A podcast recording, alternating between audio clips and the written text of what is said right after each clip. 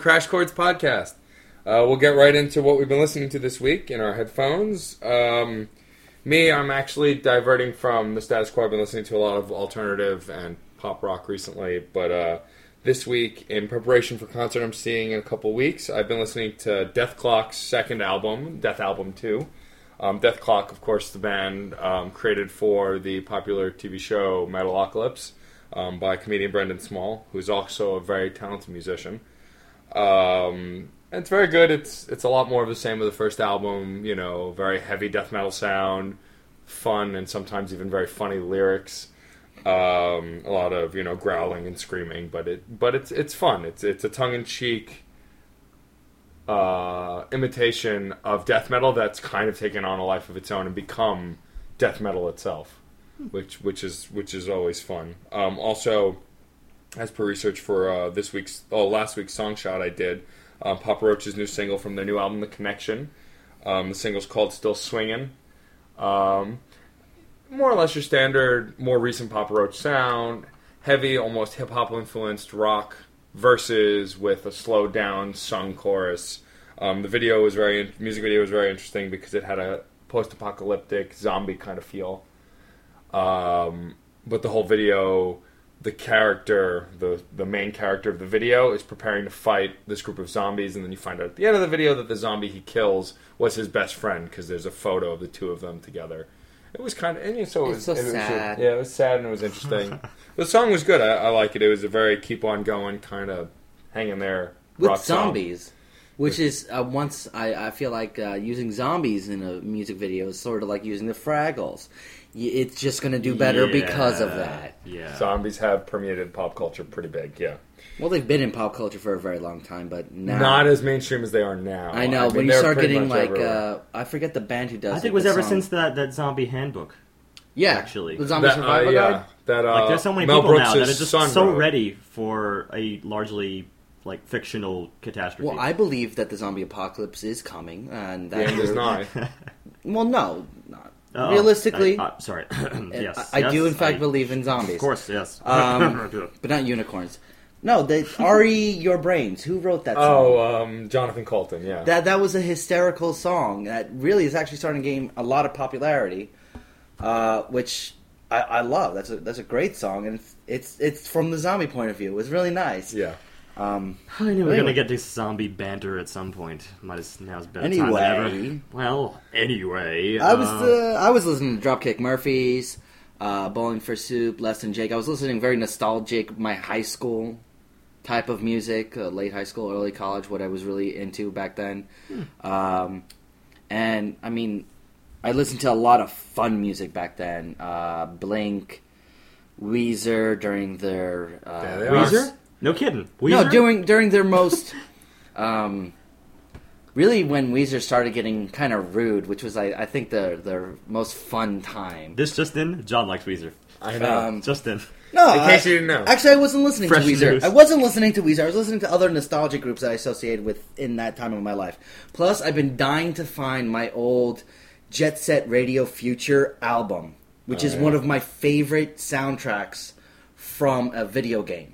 Because they used a lot of alternative and pop It, and techno it was music, yeah, no, it was techno, rock, pop, indie, alt, jazz. I mean, there was everything in it. It was a really, really awesome album. And it was a very artistic game, cell shaded. It was very. You had to run around uh, on roller skates, tagging, and it was.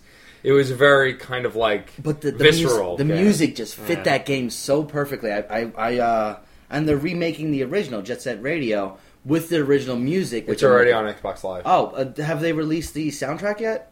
Oh, I don't know. Because I'm gonna have to get that. Yeah, no, but it is on Xbox Live. The the re-release. I'm jealous. I'm gonna shamelessly repeat myself this week. It's Oh, yeah? just more yes. So Really? much more yes. The album is well, specifically the Yes album. Although I like probably spent at least a couple months on Fragile, but now I'm like thoroughly into the Yes album. It's just stuck in my car stereo. Yeah. Like I'm not taking it out. Oh, I thought it was physically stuck. Like you hit the button and it stayed. No, it was for a while, and I was okay you know, with like that. the I was really and How okay I Met with Your that. Mother. and I would walk, and that's all we can afford. Oh god. All right. Well, uh, moving on to our album of the week, uh, our album review of the week. this one was my pick. Uh, for better or for worse, it was No Doubt's newest album, Push and Shove. Um, a new No Doubt CD had been a long time coming. Um, Gwen Stefani had had a couple solo records, and uh, I guess we'll just get right into it. Um, the first track on the album was the single "Settle Down," which I I already knew going in because I had heard previously, but I know John and Steve had not. Um, it wasn't. It's an interesting song. It's it's a very more mild version of their reggae sound from Rocksteady. This was a combination of three different songs that didn't quite marry to one another. The the intro was very intriguing, very nice, very orchestra oriented. Had nothing to do with the actual sound. And the actual song had nothing to do with the outro. It was weird song that way. Settle Down itself had a nice fun beat, but there was just nothing in the beginning and nothing in the end that linked the whole song together. I'll tell you, I was having a hard time pinning down this band because uh, this is another one of those bands that I guess it's on the joke. Where was Steve for the '90s? I I I'd never really heard them. I mean, I've heard the name, but I never actually heard what they have done. Um, I was kind of, I suppose, intrigued, but it also seemed a little retro. Even with you know their more recent albums, I still think like it is very much '90s ska. Uh, but then, as soon as this album started, the intro is nothing like it. The intro is this, you know, one of those beautiful, swooping, gorgeous uh, expositions, which just drops down into a pop song. And, eh, I don't know. I, I'm I, I just think it's getting a little bit passe to do the the really big, gorgeous exposition. I mean, I like it, but only in context. This is one of those uh, courtesy intros, an intro for the sake of being grand. It's not something you would have seen on. Uh, well, no, it, it is something you could have seen on something by like Modest Mouse. And Good News for People of Bad News. That album had a lot of that sort of intro, but it did bleed into the song. That This was a quirkier album, though. They could get away with a little bit more. Yeah, they, and they, this- they, they branded themselves as a sort of a sporadic group. and this, but this is They- a very quirky intro for the album that really doesn't fit the quirkiness. There, there is no quirkiness in the album by comparison. Not so much, no. No. Um, but that being said, "Settle Down" was very. It was a listenable song. It's reggae. Well, It's I didn't reggae. really yeah. enjoy it one way or the other, but I didn't find myself disappointed with it. That's the thing. In any Re- way. reggae as a whole, and I, I, I will make this generalization that reggae is one of those you like it or you don't. Um, if it appears, you're either going to be intrigued or you're not. It's just something to groove to. It's not. It's not.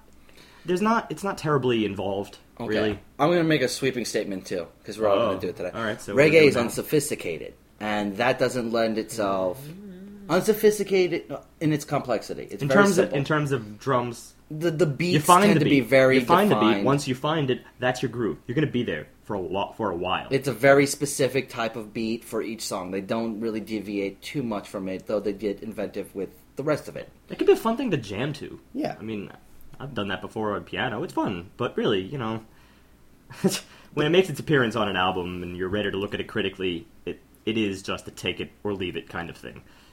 And uh, I don't know. That's about all I could say for it. I know that that's the that's the groove that No Doubt has settled on. Uh, Matt, you said in their last few albums. Just their last album and this one. Their last album, they kind of went from. As a band, they evolved from their self-titled, which was very, very ska. Then their Tragic Kingdom, their second album, which was one of their biggest selling albums, I believe, um, which uh, was very kind of pop punk, borderline punk. And then uh, Return to Saturn was a little quirkier, but still riding that line of pop punk. And then Rocksteady was very heavy reggae and pop. And then this this album also seems very, at least at this point on the album, Settle Down was very pop, pop kind of reggae sound. Reggae beats set to a pop singing style and pop instrumentation. Yeah. This, see, this is my issue. It's so all across the board there. Yeah. I mean, it, it, it is kind of one of those fusion bands. Well, they, which which you know that does say a lot. They're trying to bring two things together. I appreciate that. Uh, I'm just. I think they Okay. chose two very static things to fuse together. and That's that, my that was actually very ev- uh, evident in "Looking Hot," The second which track. which the I really that was a terrible starting beat. I really did not enjoy it. It did become better. well, it was another unrelated intro. Yeah, Didn't and- last and for was- quite as long, but still unrelated. And the song was just very out of place, even for the rest of the album. Even though it had like some of the beats had similarities as a song. It was a very disjointed kind of song, and it was very out of place even on the record. I- it, it was very battling transitions. Like the transitions did not flow; they were they were jumping a little bit too far back and forth. But each transition that it made in in the song was just kind of tired beats. It was very standardized pop and or reggae beats and instruments that really didn't speak to me. But they just didn't flow them either. I mean, it was you can have simplistic and tried and true and still make it sound good which Yeah. actually they did in a few songs here. They, they, they did a couple of, of very nice songs that really had very simplistic style, but that's good. This one was not. Well, what's funny is that you made a comment to me earlier that uh, you were hoping I would not notice That the, the uh, disconnection between um, you know a lot of the verses and choruses and intros and and the and- melody and main with the rest of it. You were hoping I wasn't going to notice that because uh, lyrically, I suppose it ties together. lyrically, sense. lyrically, I found um, "Settle Down," "Looking Hot," and even "One More Summer" in the next track track to be very vapid in its Oh, still depth. vapid, huh? All yeah, right. uh, vapid. I think is the most you- accurate word. So you were hoping I was going to save it with something musical. Yeah, maybe.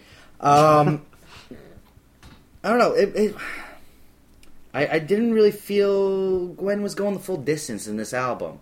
I felt her solo stuff actually so far, by comparison, has been better than this. Mm, I disagree. The first solo album was good. The second solo album was forgettable, and I feel like even "Settle Down" was more memorable than her entire second solo album. Well, I'll say it here. There are moments coming up where they do break free of uh, of their pattern, but as far as per- first impressions are concerned, I don't think it's a very strong intro to the album.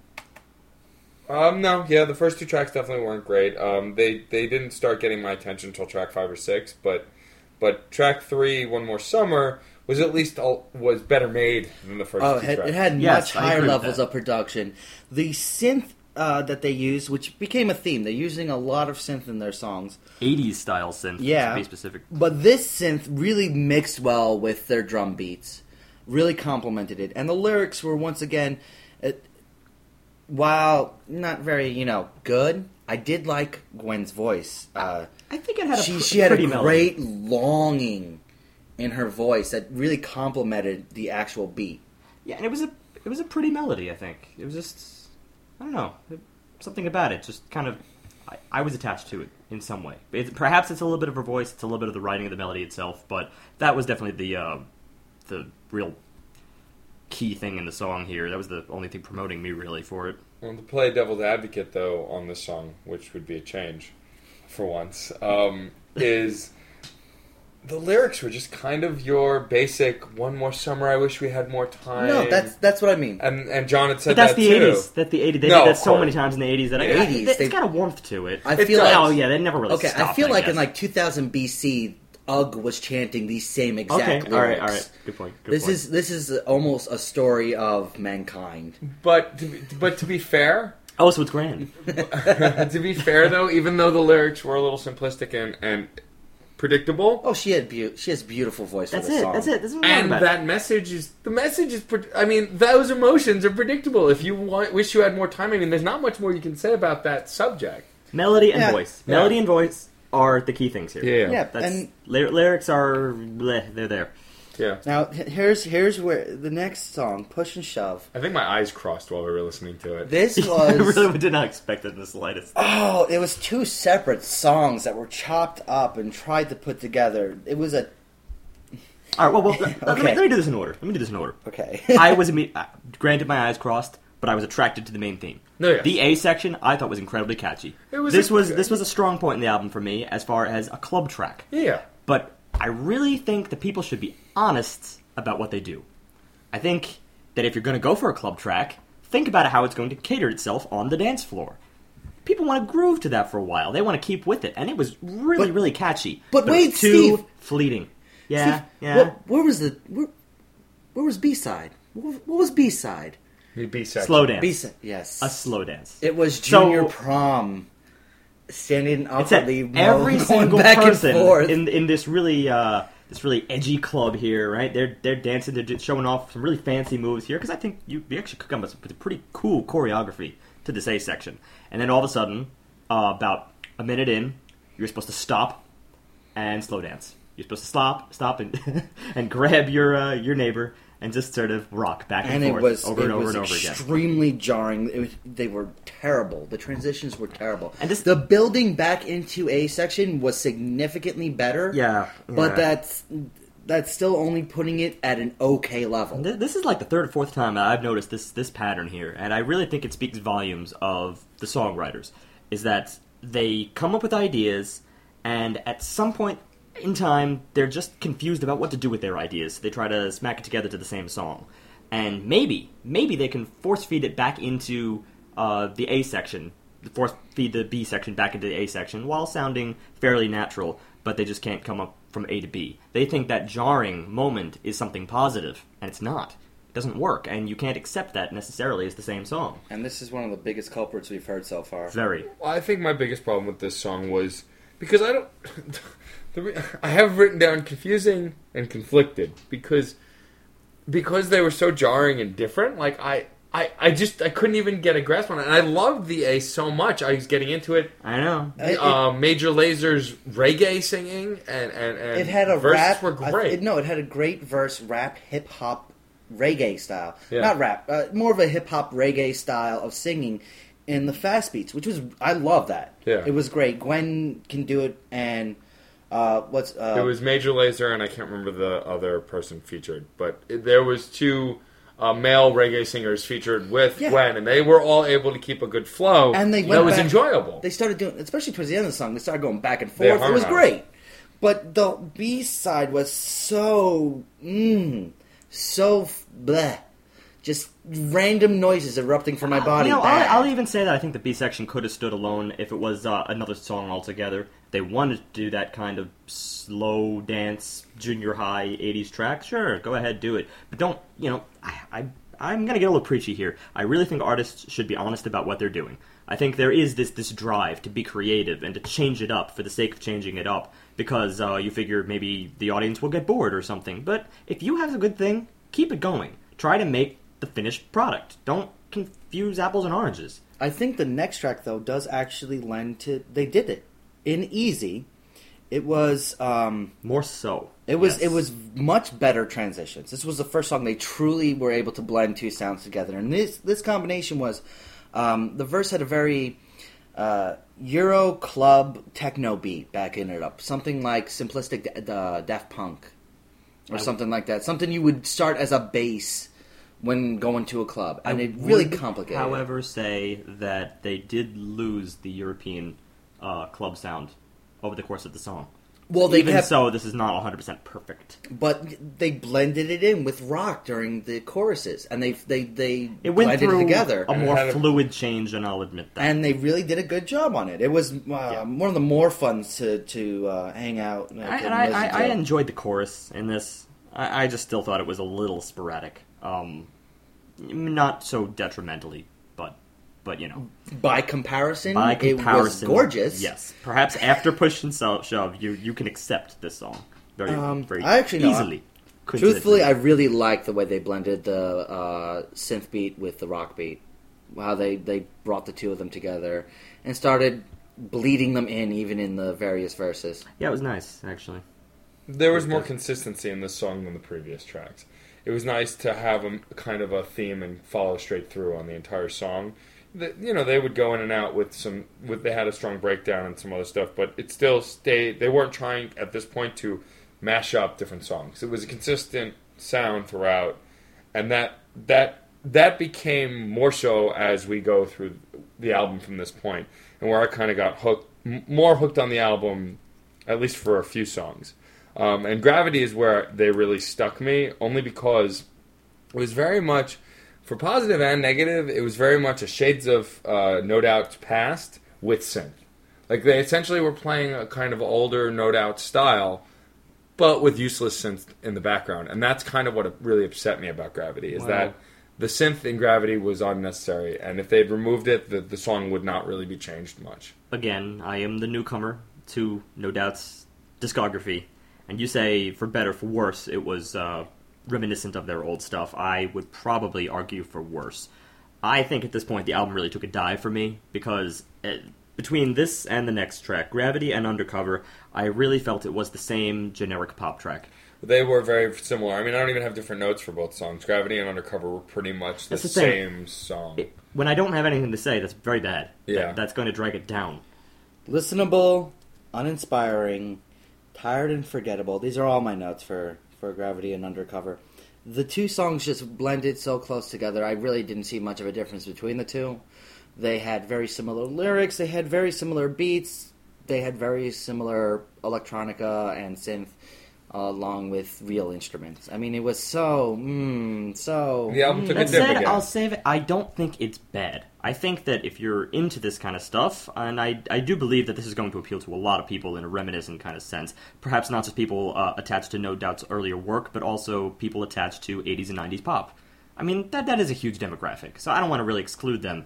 But it's going to that's going to be reflected in my my rating system. It's a take it or leave it kind of thing. Right, There's but- nothing particular, nothing nothing to hone in on. But I'll agree with you that f- you could do worse for pop music. Oh, yeah. Sure, you can. like Sure. this, No, this, this was- is not badly At made. least you For- still have her voice. Yeah. Her This is- voice still shines. yes. I I feel like we're going to be prefacing for what it is. Prefacing. This is great. Prefacing. Prefacing. Oh. I did it. for what it is, for what this album has been so far. We will It's- preface. It's really very good Before your face. in its very specific niche. In its very specific niche, it's very good. But its very specific niche isn't a level of a very high level. a very high level of quality. yeah, I agree. I agree. We're not. We're not. We're saying. So before your face, we're saying Before your face, there was this. no one's getting out of here alive. I swear. Um, so, but yeah, the, well, those the, those those tracks were definitely a dip in the album. But then we get to Undone, where we all kind of as a group kind of perked up, and and I think the one word that will describe it, Undid the album in this way. yeah, uh, there was definitely a twang in this track. It was definitely at its heart a country track. Very much so. And uh, you know, it wasn't pure country. There was still a little bit of, of other stuff mixed in, but it was definitely a very country track, very slow and melodic. And It had pianos. It had violin, uh, long drawn out violin chords in the background with I love nice that. little I'm a That's sucker great. for that. I'm- violin, I feel like always makes Sweet, music you know, better. uncomplicated southern pa- of uh, piano work going through it. Her voice, uh, surprised how well Stefani's voice complements a southern uh, rock or country I, music I, I sound. really did feel that uh, if if I had no idea who she was, I'd assume that she was a real hit country artist. This honestly reminded me of a Faith Hill, Yeah, Shania that- Twain. that's your the first pop, thing I said, Your Faith Hill. pop, your pop country crossover, LeAnn Rimes, Yeah. like any of those artists who And- who rode that line between pop and country. Yeah, and just to take it back a minute, I'm really glad you pointed out the violin because I really Those such long sucker. chords That's what just I love so about sweet. um, the They were- Decemberists uses that a lot, and I'm Well- a, I'm a big fan of the Decemberists, and I, I think they have a very distinctive style. They've they've invented their own brand of, of, of country ballads. It's uh, not particularly country; it has a little bit of an Irish thing to it. It's more folk than than anything, but crossing that line, really just trying to create your own sound within a sound, something that's that's recognizable but still. Uh, Really has nothing to compare it to, and I felt that she really did that here. Same with uh, Blue October, who's an alternative band that they kind of dip into other genres using the violin, and they they strike emotions with those long chords. I mean, the song "The End" that I played for you, that I did a, s- uh, a trigger track for, the violin added this frantic sound to it because of the quick strokes on it, and and I really think a violin really helps define the emotion emotionality of a song. Yeah, the violin You is, just is say a very emotions. Just Right. emotions. Violin is a very Emotions. very flexible instrument, and no one should be so uh, so naive to think that it, it's purely an orchestral instrument. It really lends itself to so many different genres in so many different ways. That's why we have things like uh, Flobots use it too. Actually, they used it in the and it very much Their complemented hip-hop, those rap- hip hop rap, tracks rock. too. Yeah. hmm punk monstrosity of uh, that was just amazing, and my ears cried for joy. But no, Undone. A, a few nitpicks on Undone. It was very predictable. Yeah, no, it wasn't like the thing It is. wasn't ingenious, but it was beautiful. yeah, there, there's definitely better country out there, but she's trying her hand at this. Uh, as far as we know, for the first time. Um, I don't think anybody else really knows of an older. I I mean, she might have had songs similar to it on her solo records. I can't remember. definitely not something but she does frequently. No, it's definitely not the typical sound that they play. But you I know, should stop saying she, by the way. I should say the band Them, because, she's the only female member in the band. Yeah. The rest of the band are all guys. her solo career her. is, is a whole different thing altogether. Yes. yeah, no, it was it was pretty. Even in spite of the country, I'm not a big country fan, but this is the sort of country music I will listen to. Certainly, and I, I we promote this as distinctive uh, in context of the album. I suppose in context of the genre as a whole, there are many country fans out there which might find this very generic. But in this album, it, It really, is- really It stands stood does out. stand out, Yeah. um, and not in a negative way. No. It actually this is a this is a true track that I felt more of the tracks could have been like. Yeah, they mm. would have had a good thing if they went in this direction. I think.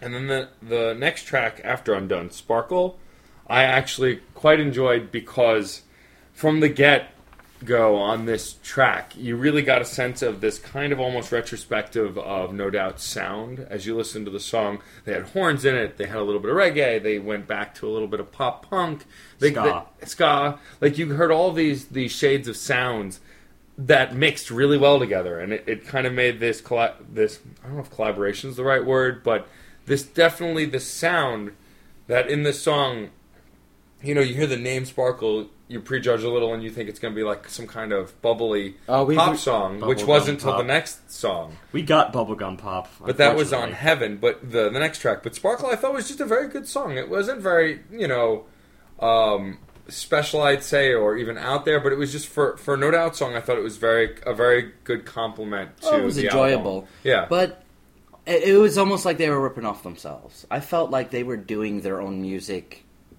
just to be like, oh, here's our evolution, and they were playing it. Well, from what I've heard, from what I from what I've I've heard of early, No Doubt, I could definitely see how this is a, a retro band with I mean a retro song within their own work. yeah. Uh, I I don't think it's really the I don't think it's the end of the world to reference yourself earlier on per se. But it's It was one of the better songs in the album, so I can't really criticize for that. yeah, okay, I'll give you that. I mean- Definitely one I of mean, the better songs. And it yeah. also, honestly, it takes thought to cover yourself, so to speak. I mean, there are bands who have done that Yeah. before. Re-released albums covering themselves, and I mean, it does take thought and kind of a, a, an engineering to to separate yourself I mean, from I'm. I'm going to reference this travesty, uh, going back to our Green Day discussion, and that week, I that was referencing yourself to uh, a, A fault. a- so much a fault, a tiresome degree. Yeah, and this, and they simplified themselves. Whereas this, No Doubt, Yeah. actually mixed it in a way that it was a little better. No, I'm gonna actually say that uh, Green Day was that simple back then. I, I was listening to their old Oh, music. that's true. They really are that simple. Yeah, that's true. But it's that's more. It's got a nostalgia love to it because that was innovative for the time. Yeah, but point is, it's a cop out for their current level Yes. of Yeah, Oh, still. Whereas this still showcases No Doubt's talent. This song, Yeah. Yeah. it's not a complete cop out. Ska was original back then, so Oh, yeah. by you know by including that again, that's that's there's nothing simple about ska. It is fun, I suppose.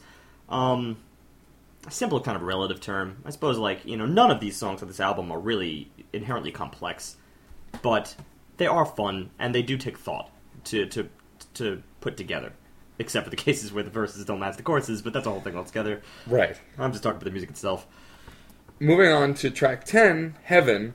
This is your bubblegum pop song. This song was, I, it could have been Tiffany, it could have been Robin Sparkles, it could have been like any of those Robin Sparkles. pop, pop, uh, you know, 90s pop or, or 90s or 80s pop hits. Like it just fits in yeah, very well with this. Almost, Well, it would have been 90s in Canada, but 80s in the U.S. right. Um, and no offense, to no offense that. to our Canadian fans. No, That's a this- stab at How I Met Your Mother. Eh, okay, Heaven was weird. It was reggae at a low combined with uh, the more simplistic side of pop rock. Remember? It was. It had another fade out. I uh, at this point I was getting tired of No Doubt's fade out. In Yeah, the we didn't songs. mention Yeah, this that's earlier, true. but there were a handful of songs on the first half of the Yeah. album that just faded out, and in kind of awkward places too. Yeah, their their their songs had this. They they almost tried to build to a crescendo and then let the crescendo go too far and then fade it out. And in my humble opinion, granted it's just an opinion, fade outs are the kind of thing that should be really used sparingly. They have been overdone in the past, and I think they are best used in the case where you have a, a very a very grand message, sort of, a, a- such a powerful outro that feels like it almost could go on forever. Something that speaks volumes of, of, of the individual, of society, or something. You just feel like it's it's uh you know this is the Beatles did this several times, Yeah. and those songs are eternal in many ways. Hey Jude. I mean, Yeah, exactly. everybody wants. uh, If you can make a song as popular as Hey Jude, Yeah. you're you know there. You're Exactly. you're as good as Paul. And the- these- everybody these sees songs were not that. Yeah, they see Hey Jude and they see a you know minute and a half fade out. That's very repetitive, but it was different. It's back an then. anthem. It Yes. should be used for anthem type work, And or or something. this didn't quite have that sort of. Uh, this this album never really hit those kinds of songs. I just want to say, saying as popular as "Hey Jude," use those words wisely because depending on how we measure as popular, if we look at numbers, technically there are songs out now that are number one that are more popular than "Hey Jude." I'm just saying, when we say more popular, we have to quantify that.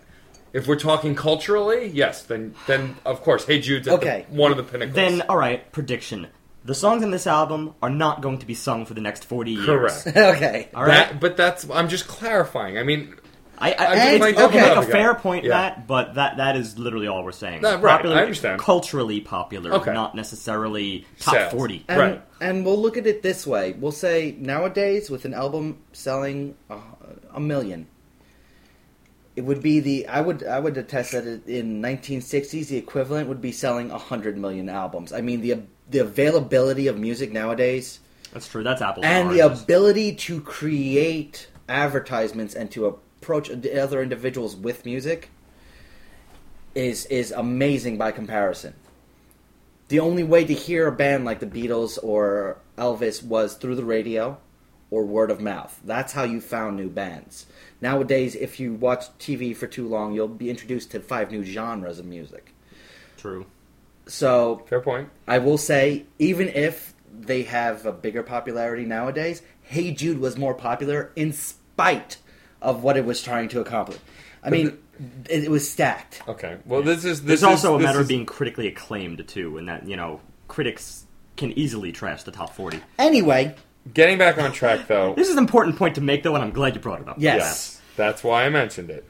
Um, but going back to uh, now track 11, Dreaming the Same Dream, this song purely felt like Gwen Stefani trying to compete with Katy Perry. It was very much a standard modern dance kind of pop song, you know, it was very It was. Uh, it felt, throwaway. yeah, was it felt like that uh, alternative rock technoized beat. I, I I heard something else enter here, and I think it's a little bit of that the backdrop, the music, not necessarily her voice, but I, I heard a lot of um, again And- more of that '80s '80s arena stuff, that that that And U this- U two work, the Right. '80s synth work. That that's that's very present in this album. I think is no more defined than, than this track. I felt the the it had the one, two, one, two, two, one, two. That beat showed up huge here, and I th- that's when I realized that's the same beat over half these songs have had. I don't know what It- that was necessarily, but I'll go Done. with you. Dun, dun, dun, dun. Just that that Done. beat verbatim. Yeah, was was n- was present in at least half the songs. It and it, it, that's when I realized they seem to have been making and remaking and remaking. I didn't the notice same that song over necessarily. and over again. You know what though? That beat, even though it shows up a lot in the other songs, it was showing up with the drummer still playing in the background, adding additional Not- beats. Not every time, Not, especially no, with the I'm reggae not saying stuff. I'm not saying every time. I'm just saying that it wasn't as omnipresent in the album. I think as you think it might have. In the, I- I'm in the bring up reggae stuff, no, another no. point It- here. Um, I really felt it very strongly in the first few tracks, and it was very strong in the more reggae and hip hop style beats they had in there. It was very All right. Well, first Mm. of all, we've already established that reggae lends itself. There, there is a beat out there which defines the genre, and which might be a little bit of the thing I have against reggae. Don't get me wrong; it's fun to jam to, but I don't particularly. Uh, this is also another generalization. Uh, reggaeton, you know that that's a genre out there which is very much defined by a certain type of rhythm. Um, I, I like genres that are little more flexible with the rhythms that they offer, but just to play reverse devil's advocate here, I think that on this album and a lot of pop work, you will find that there are rhythms that that are embedded within the work and probably are how to put this. It's simplistic if you break it down. but because of the stuff that you that you overlay, I'm not necessarily going to criticize it just for repeating um, a certain rhythm over and over because rhythms are borrowed all the time. That's that's not really a. I don't think that's a detriment. Eh, okay. Wow, sound more dejected, why don't you? in my in my rambly sense, me, no, no, no. He put me in my place. it's Okay. it's all right. It's all right. Really, You're right. it's okay. It's all right. Um, Moving on from but no, It's that a was very dreaming. good point. No, that was dreaming the same dream. It Yeah, was. it was It very- was. Nah. But, Very boring. But, moving Yeah. on to, I think might be the more that I think about it, my favorite track on the album is the final track. Oh wow! Stand and deliver. Stand and Deliver, I loved because it it reminded me of Older No Doubt. It was quirky, it was fun, I it think was this a- is more of an eye cross than push and shove. yeah, It- it but was a- but it wasn't necessarily a bad thing. It was a ska Irish drinking song. Well, remember, as a Yeah. push and shove, when my eyes crossed in the beginning for the catchy Yeah. part, that was a good thing. Yeah, that was a that's good thing. true. So eyes that you know something that takes you out of your out of the monotony. And, No, this- and I thought this was while the intro wasn't great, the close I thought this was a fantastic close to the record because it was just kind of quirky, all over the place. You had fun. It wrapped things up a little bit, you know. And this was yes, that's that's the key. There was an energy in this song that was missing from a lot of the album. Yes, which is a shame because no doubt has even their slow songs have an, uh, had a, have a, a a power to them, an energy to it that was really missing from this album. yeah. There were only a handful of songs where I really felt anything. A lot of it was kind of left, kind of empty, and almost soulless. Not necessarily. Well, maybe not, not heartfelt. The Yeah, lack of the heartfelt you come Yeah. to expect in uh, um, No Doubt, which is a problem that I find in pop. That's that's one of my big issues with pop because they don't feel that same sort of heartfeltness. But there was a couple of tracks on this album that did deliver. Right. And that's why there are some pop artists that actually do resonate with me, like Katy Perry, Pink. They don't feel soulless. Their songs They are have very they heartfelt. have they have an energy to it. Stand and deliver, And- delivered. Go figure. Yes, no, Yeah, it was. it really it did. had that power. It was still a pop slanted ska Irish drinking song, but that is a brand new genre. I'm coining it here. Um, But the style of the singing was very much Nightmare Before Christmas or like Rocky Horror, very musical kind of Uh, talking, yeah. talking, singing kind of thing. Like no, it was the talking that went to the core like chorus. for, for the benefit of being Mr. Kite, you said it sounded very much Yeah, like this this, is kind of this is the shouting. Mr. Kite of this album. Yeah, if any. It was standing on a soapbox with a megaphone shouting the lyrics. Yeah, it, it had that same quirky fun that uh, later have yeah. Benefit, if I'm not mistaken, benefit for Mr. Kite. was the uh, side B intro for Sergeant Pepper's, or maybe the side A outro, and it was that. No, ex- I have. A, I believe it was right before "Within You, Without You," which was the outro, and I believe it was right before that. I could be wrong. and I This felt will like, be corrected at a later point. but I felt like that was the same point in this album, Well, it's funny because this is the outro. and I felt like there was there should have been more to this album. Yeah, there probably could have been something else after this, or, or this. It could have been uh, alternately placed, but then they would have had a weak outro. Eh, It just did a very funny thing. Nobody really expected this. Yeah, this when when this came on, we were all kind of caught off guard. But again, in the end, I thought it was very fun and I enjoyed it. And- And, it and- reminded me of that no doubt attitude that like just to when point out- funny is known for. Just to point out the double standards here, you know, I, I, I criticized a lot of other songs on this album for being sporadic in the way they structured their verses and their choruses and jump into a strange B section. You don't really know why it's there. Could have been a song of its own, and yet that worked in this song. It's, it's strange how if you speak something uh, sort of assertively, that it, it can act- you can get away with more things. Well, also opinion. because in Stand and Deliver, it was quirky from the moment you first heard the first note. You knew this song was not going to be formulaic. It was not going to be. I mean the same thing with the with the with the B section to this song as well. Like, Right. It, it, it too was It was sporadic. but- different. Yeah, Right. They it- really it maintained genre. the quirkiness in a yeah, way. and that's what I think linked it. Whereas in a song like Push and Shove, Yeah. it was just disconnected. I think you had it with energy. Yes. Energy is what sold it. and that's why I was expecting this to be like side A to B transition for the album. It felt like I was being introduced to something new, and then the album stopped. Yeah. It would have been nice for there to be a couple, like maybe one or two more songs after this. Though I don't see this song being anywhere but as the outro for Right. this album as a whole. This was the only song that They could have could've- ended it Yeah. because you needed to end strong. There was there was a not so that- you need to end strong, weakness. so they decided to end weird. No, you, there was a weakness in the in a lot of their songs of its um, in this case, bad simplicity and uh, tried somewhat boring lyrics in a lot of their songs. Uh, generic beats, not very well designed, flowing from section to section. The album as a whole sort of had like a weak chin putting forward, but ended strong. Yeah, it's interesting because I, you know, just what I said before, stand and deliver ended up delivering, and we also made a metaphor here for uh, the whole push and shove nature of this album. How There was a it lot of- pushes us into, you know, there's a lot of ebbs and flows here of various genres being overlaid on top of one another. It, it, it is a little bit all over the place. I mean, all these, it's almost as if they knew. It, Yeah. I have to wonder because it's not the first time this has happened, but this is of course our just our interpretation of it, Right, and they made they comedic interpretation.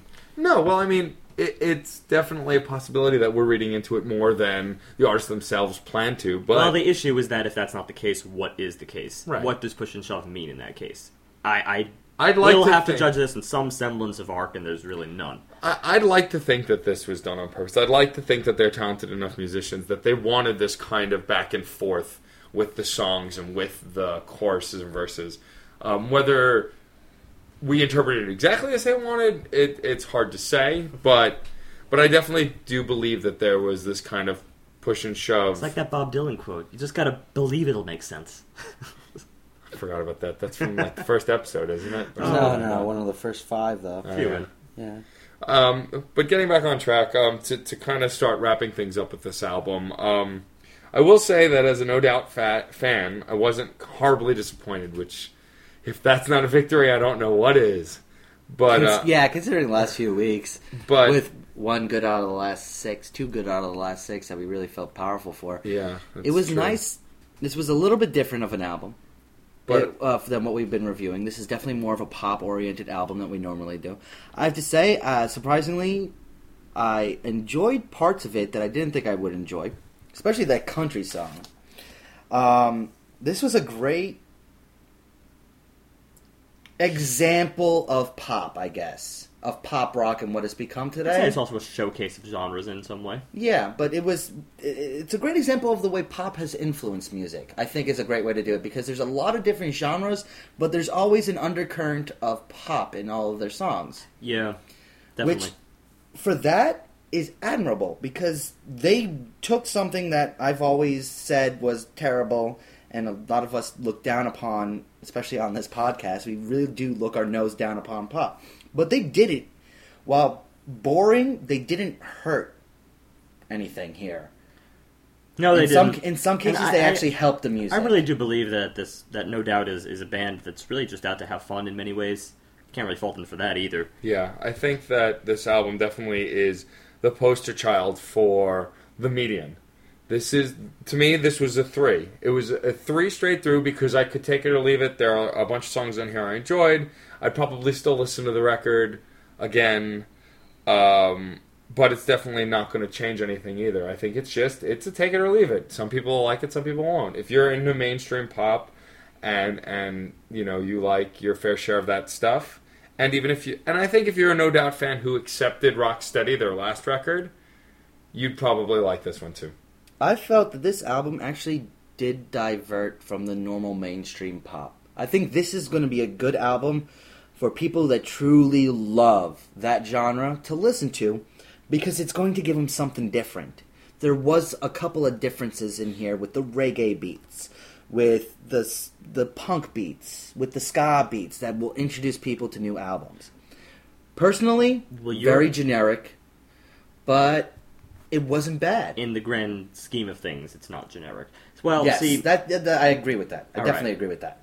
See, uh, yeah, I think you're onto something there. It's it's the album as a whole really does showcase several different things, but it's hard to ignore the four or five tracks here, which really did, you know, they were throwaways, and I, I can only accept them as throwaways. And those I don't think really, uh, aside from her voice, which is certainly admirable and, and beats the beats the crap out of so many other pop singers out there. Yes, there's very few women singers in general. I would really count on her level. Um, Yeah. But and yeah, Gwen's great. I love her voice. I do Yeah. not listen to No Doubt or her personal stuff, but when I hear her sing, it's it's enjoyable. Yeah, but as I said, outside of that, there still are some songs here. I'm not sure I can really give a pass to. Uh, They're glaring. Yeah. Glaring parts where you're just going. They're the opposite of glaring, and that's the problem. Well, no, this and that don't go together, and you put it together, and it didn't work. Not even that. that those are the other tracks. Those are the early tracks in the album. Uh, I'm talking. To be honest, there were no differences in um in the sections between uh, Easy, Gravity, uh, Undercover. Actually, not so much Easy. Gravity, Undercover, Heaven, and Dreaming the Same Dream. It's those four tracks which I, I really I think I think hurt me a little bit. Too generic. Far too generic. No, they're not. They were not being um, they were not being uh, inventive enough. They weren't really putting their energy into it, which is and not, that. That's the problem. It's it's no doubt did something cool, but they didn't have the energy backing it to make it powerful. Yeah. Um, and they lost their they had no ska influence there that was really just pure pop um, I'm going to give this a three. This is a very take it or leave it, and for me to give it a three is ringing endorsements. If you like pop, you'll love this album. That I must say. yeah i i have to agree with you um this is definitely a three her her voice saves it from being a two. Uh well in the two range i would never put it as low as a two. Uh there's there's they offer a lot of stuff here. Um yeah no i, I really think we've said all we can. This is definitely just a solid three. Take it or leave it. Yeah, um, if you, I definitely strongly recommend if you're a No Doubt fan to check it out, and or a pop fan to definitely check it out. Um, and uh, moving forward from that incredibly medium album review, um, I know it pod, in podcast past we have mentioned um, music influencing other mediums and mediums uh, Me- medium. media. Me- uh, Media. no no Medias. I I, I mean cause Oh, because I said medium. we're on medium so Yeah. We're Um, still talking about medium as much as you Mus- want to get off. music's okay. Music's interaction with the rest of the world. There Yeah. you go.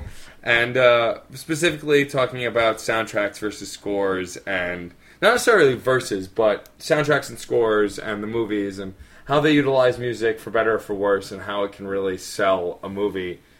Like my the most recent example, and one of my favorite one of my favorite scores to come out recently is the series of Dark Knight movies: Batman Begins, Dark Knight, and Dark Knight Rises, all done by Hans Zimmer.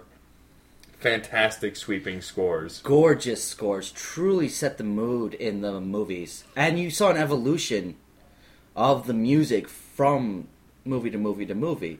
It did become more complicated, and first first one was a little more self discovery style music. Second one was a definite darker tone, and the third one was almost a bridge between the two. Yeah. It was uh, the the scores are just incredible, and these are scores. I'm gonna play devil's advocate. I like them. I call them good. I don't call them great. I like them.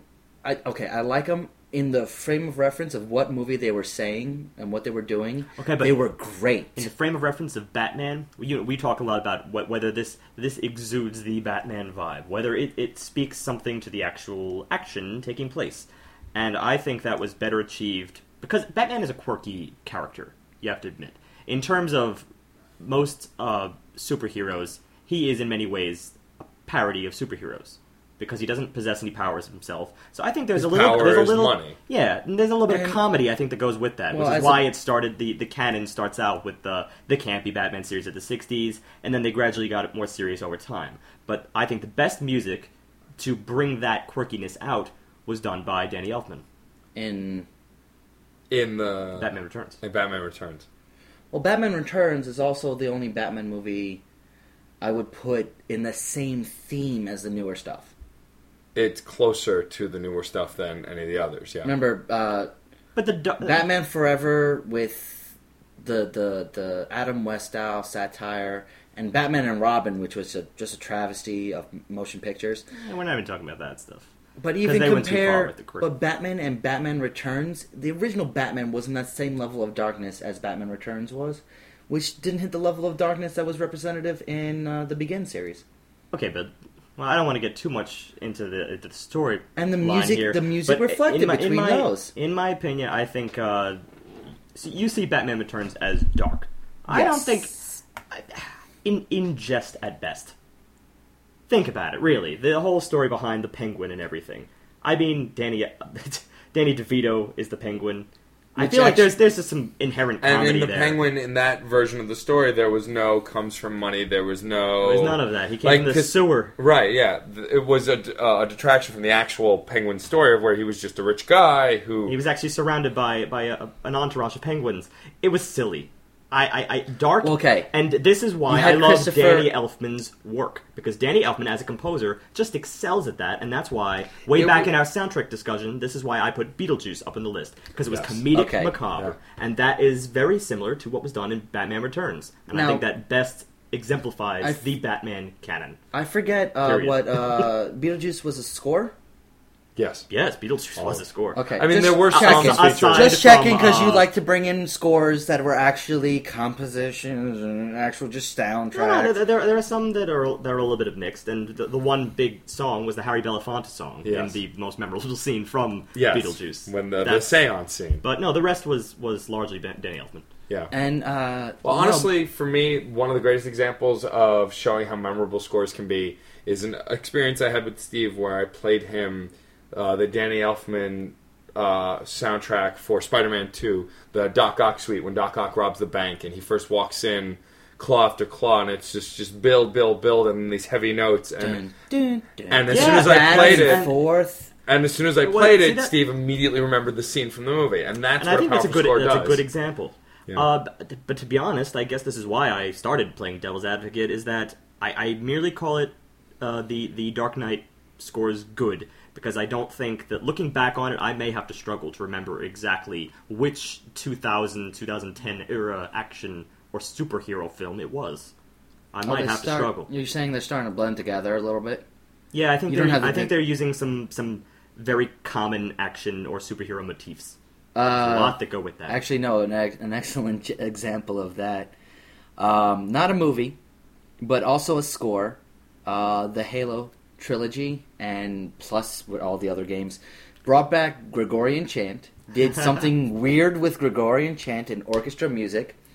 Um, in fact, actually parodied themselves in the later Halo uh, video games by changing it just from you know violin work to guitar work, electric guitar, and doing all sorts of things like that. Yeah. But they created this overwhelming composition in a video game, hmm which had only truly been done um, by one series, the Final Fantasy series, uh, previously. They were probably the first. yeah, they were the first. Halo was the one that popularized Well, composition. I'd say video that Final games. Fantasy was the f- the Final Fantasy series and Square and Square at the time their spin-offs Chrono Trigger all that stuff that were within that realm they took uh, synthesized MIDI sounds to its limits Yes. and created sweeping scores using keyboards essentially and that's not something that wasn't done a lot because I mean if we're going to talk about video games you know the Mario theme is just as memorable as the Final Fantasy theme but it's not as sweeping and, and, Yes. large a scale the the eight bit Mario theme, which has been re- reproduced by Nintendo and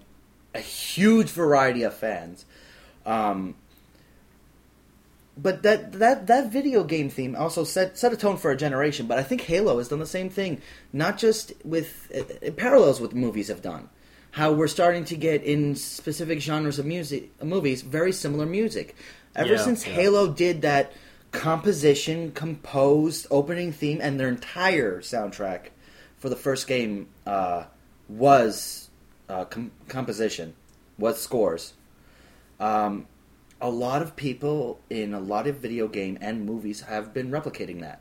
Yeah, I think I'm starting to see where your point was Yeah. wrapping around Yeah. there. And I that's mean- um that's pretty much what my my point is. Yeah, No, I can agree with that. I mean, I, I really, it's something I notice. I really like. I guess for me, because I'm such a big Batman fan, and I also like those movies, the new Dark Knight movies, so much.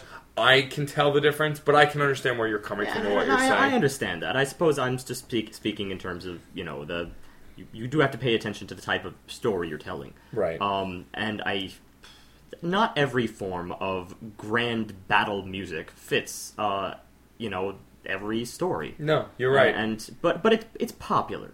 It's Right. popular and it does you know kind of make your heart rattle a little Right. bit. It makes you sort of shake in your seat.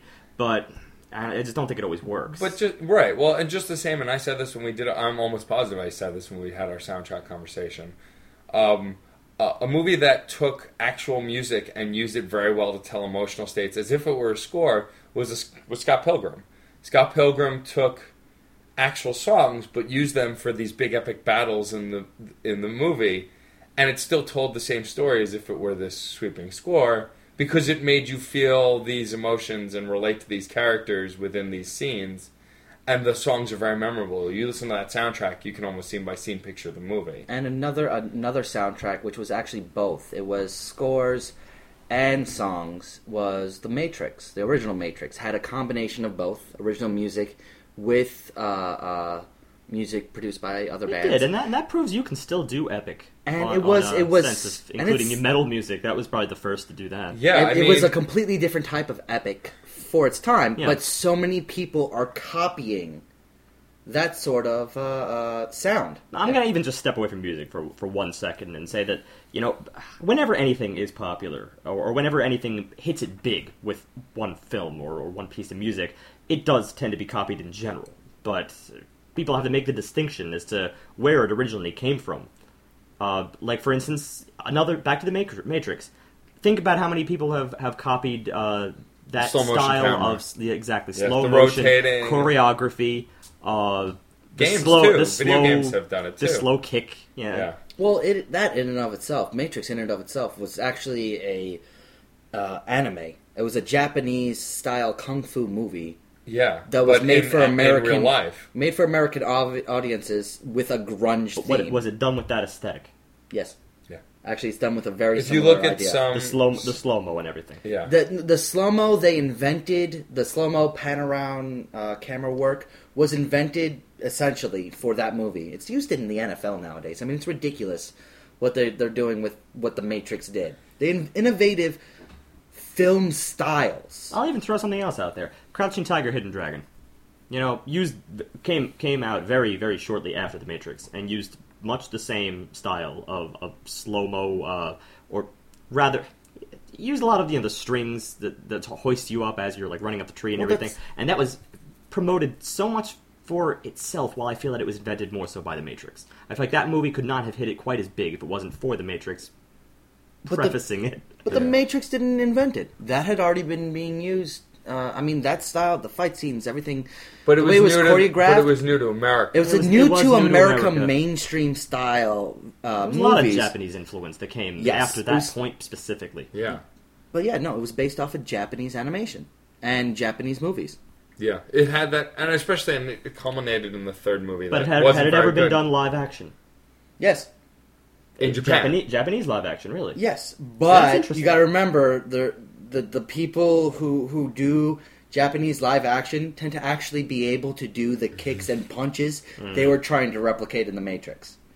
Right. They actually they don't have to use the strings Well, because they can though, jump. Well, I'm, I'm just trying to point out cheap shots that can be done in, in both choreography, directing style, and, of course, music, which is why I guess I sort of protested when certain movies get, get hailed as much as they do. I, I gotta go back to the core, sort of. Yeah, but I still think that The Matrix is a movie, especially.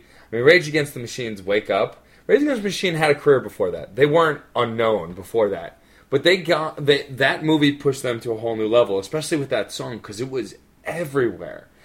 Because it was just that one of those rock songs that you just couldn't help but get caught up in every time you heard it. Yeah, no, I, I get that. But then it also occurred several other places out throughout the 2000s, sort of.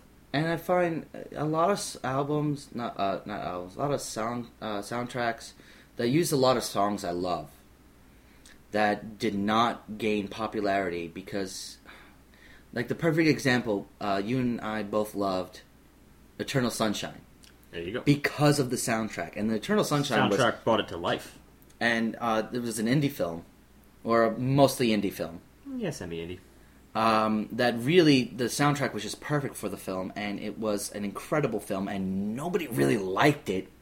Yeah. It, it did terrible in the box office by comparison to what was out at the It, time. it was a movie that required a little bit more thought than the average film out there because you need to follow the chronology, the awkward chronology of the film. But and there's a lot of films like way there. to tell a story. There's a lot of films that have that use their musical score and musical soundtrack the way Eternal Sunshine did, uh, where it's it, it sets up the scenes and it tells the story as much as the dialogue and visual information is telling, which for Eternal Sunshine was very representative of what it was doing. Exactly. There's a lot of lot of movies out there that really are just as good, if not better, than Eternal Sunshine. I just don't like it as much. Um, they do it the same way, but once again, don't get that same recognition. They they they don't get they don't get loved the same way. They don't all have Jim Carrey. Well, no, it's. I'm not even gonna say it was great seeing Jim Carrey do you know, a serious role. It was and I, awesome. I actually think he did an excellent job in the film.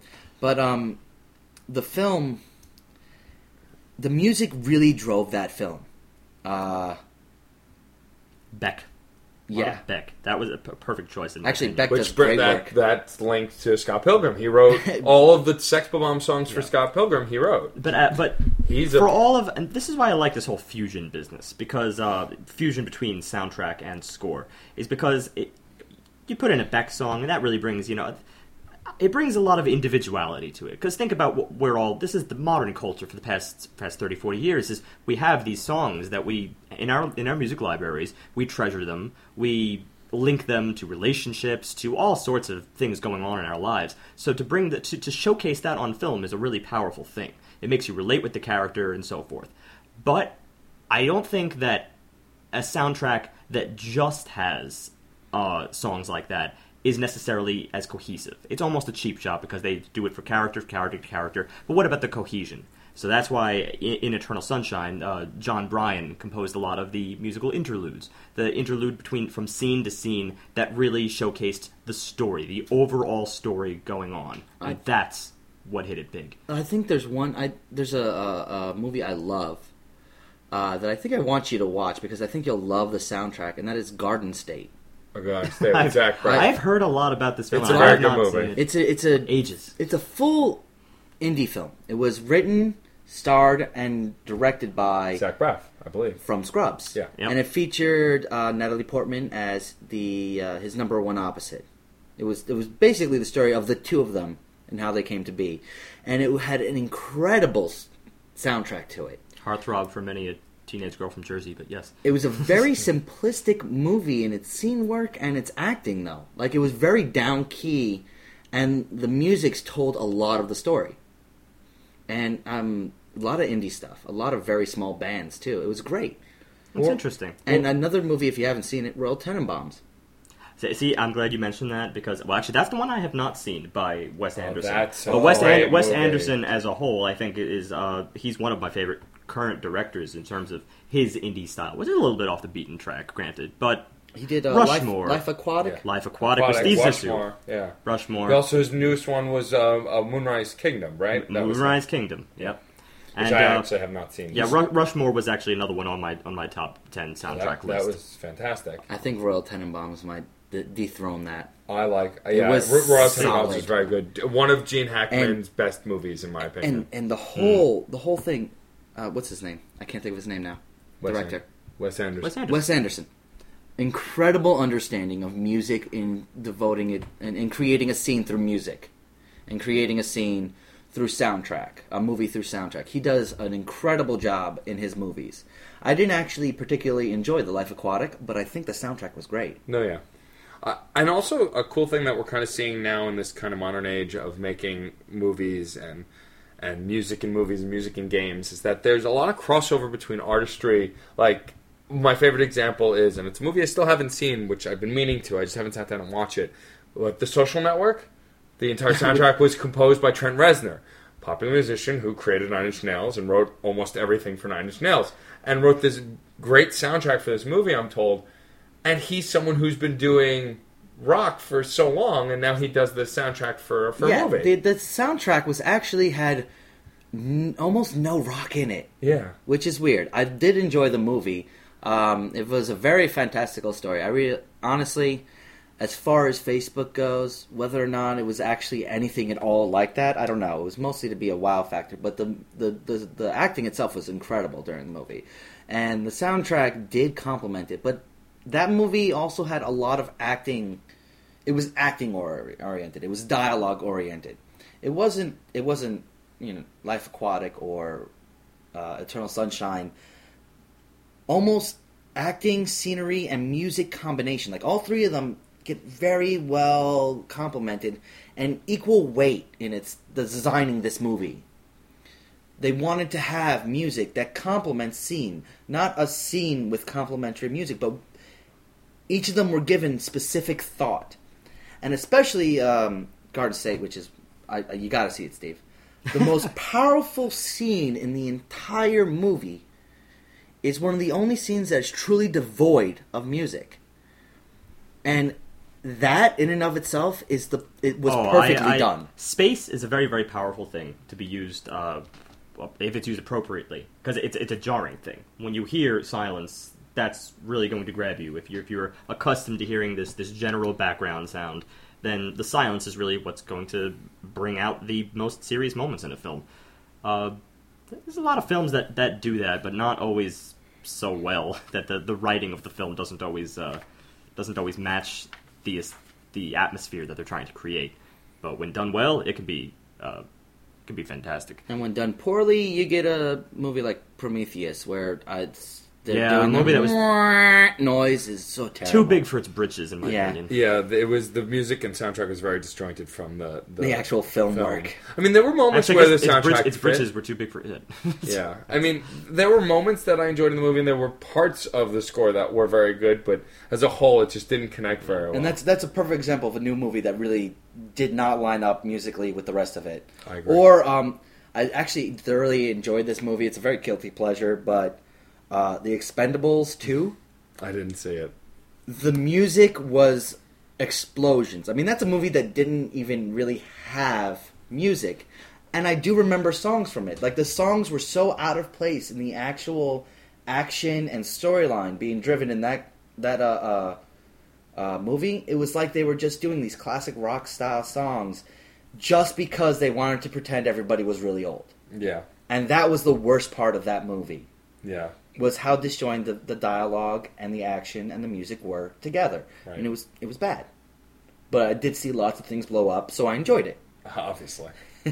I'll be trying. I think when we get deeper into soundtracks, and eventually, uh, ideally, we feature a soundtrack at some point. Yeah. I, I would love to choose something that has more of the blend of, of both sides of the table. I agree. The Well- soundtrack and score. Let's go back uh, Rushmore because I still put that in that category. It was Mark Mothersbaugh that that uh, really tied that together, the same way Jon Brion tied together Eternal Sunshine. Right. Well, and it's just Uh, like, but um, you know, there's other things too. There's songs by John Lennon, uh, Cat Stevens, The Kinks. and I mean, also we just we discussed before, like a movie like Back to the Future had a mix of both. It had Well, had that's even that's almost a different animal altogether because in many ways you could consider Huey Louie Huey Lewis. Would say Huey Lewis, a composer for the soundtrack. Yeah, In many ways, because it's so synonymous. Yeah. People associate him, and he has a career of his own, but people associate that with the film. yeah, that's true. Well, nice discussion. I didn't. This was probably one of the more enjoyable ones for me. I like this one. Yeah. We got to come back to this. In fact, we're probably going to come back. yeah, to this. well, uh, I would definitely have podcasts in the future where we feature movies. mostly because I'm actually forget about movies. I'm going to be doing a, a, a video game soundtrack soon. I know I'm going to. I'm going to find a video game soundtrack for a video game that Steve has no association with because he doesn't play. While Stormer and I actually do play a lot of video. Oh, I got a few that I, I would whip. Yeah, out. there's a few, but by by volume, you don't come close to what I do. But I think I, I no, think, no, no, no, not that I play. I mean, there's a few that I would promote in terms of their soundtracks. I I, I might surprise you. I think I could find a few soundtracks that you will thoroughly love. All right, challenge accepted. I'll return that. But speaking of what we will be doing next week is my choice. I received a suggestion from my girlfriend to I, I, posted this question to her. Give me something pop I can enjoy.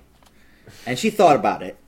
And she gave me the name of a band, The Script, and their new, newest album called Number 3. This band has been described to me as an Irish indie pop rock album uh, uh, band, and uh, this is a very popular UK band, and even has hit uh, U.S. Billboard number three on the top 200. So they these guys have got some staying power. But this is going to be a band that n- none of us here really know. At all. So it's going to be next week, number three by The Script. So that, that's This is going to be a, this is going to be a fun one. This should be very interesting. It, it'll be nice to jump in kind of head first as a group uh, on this one. So it should it should definitely be interesting. Yeah, because No Doubt isn't necessarily associated as pop, so even though we called this a pop album per se, our first true pop album will be next week. Actually, no.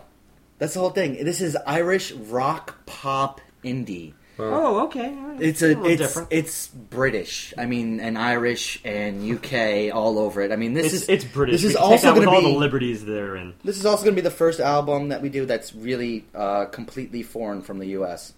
This, these guys have made their chops in the UK. Oh, so did Muse. Yeah, Muse. Yeah, made their but Muse in the UK. has hit critical level also in the US. Yeah, these guys haven't yet. These True. guys are very underground by comparison. So, for all we know, we could be instrumental in uh, bringing these guys over. Granted, they also did soundtracks from 90210, all sorts of stuff like Maybe that. we can feature them on Ed Sullivan. That's still around, right? Right, totally. Let's not date ourselves a little bit. Um, uh, in closing, of course, guys, uh, we look forward to your uh, comments, questions, suggestions for reviews.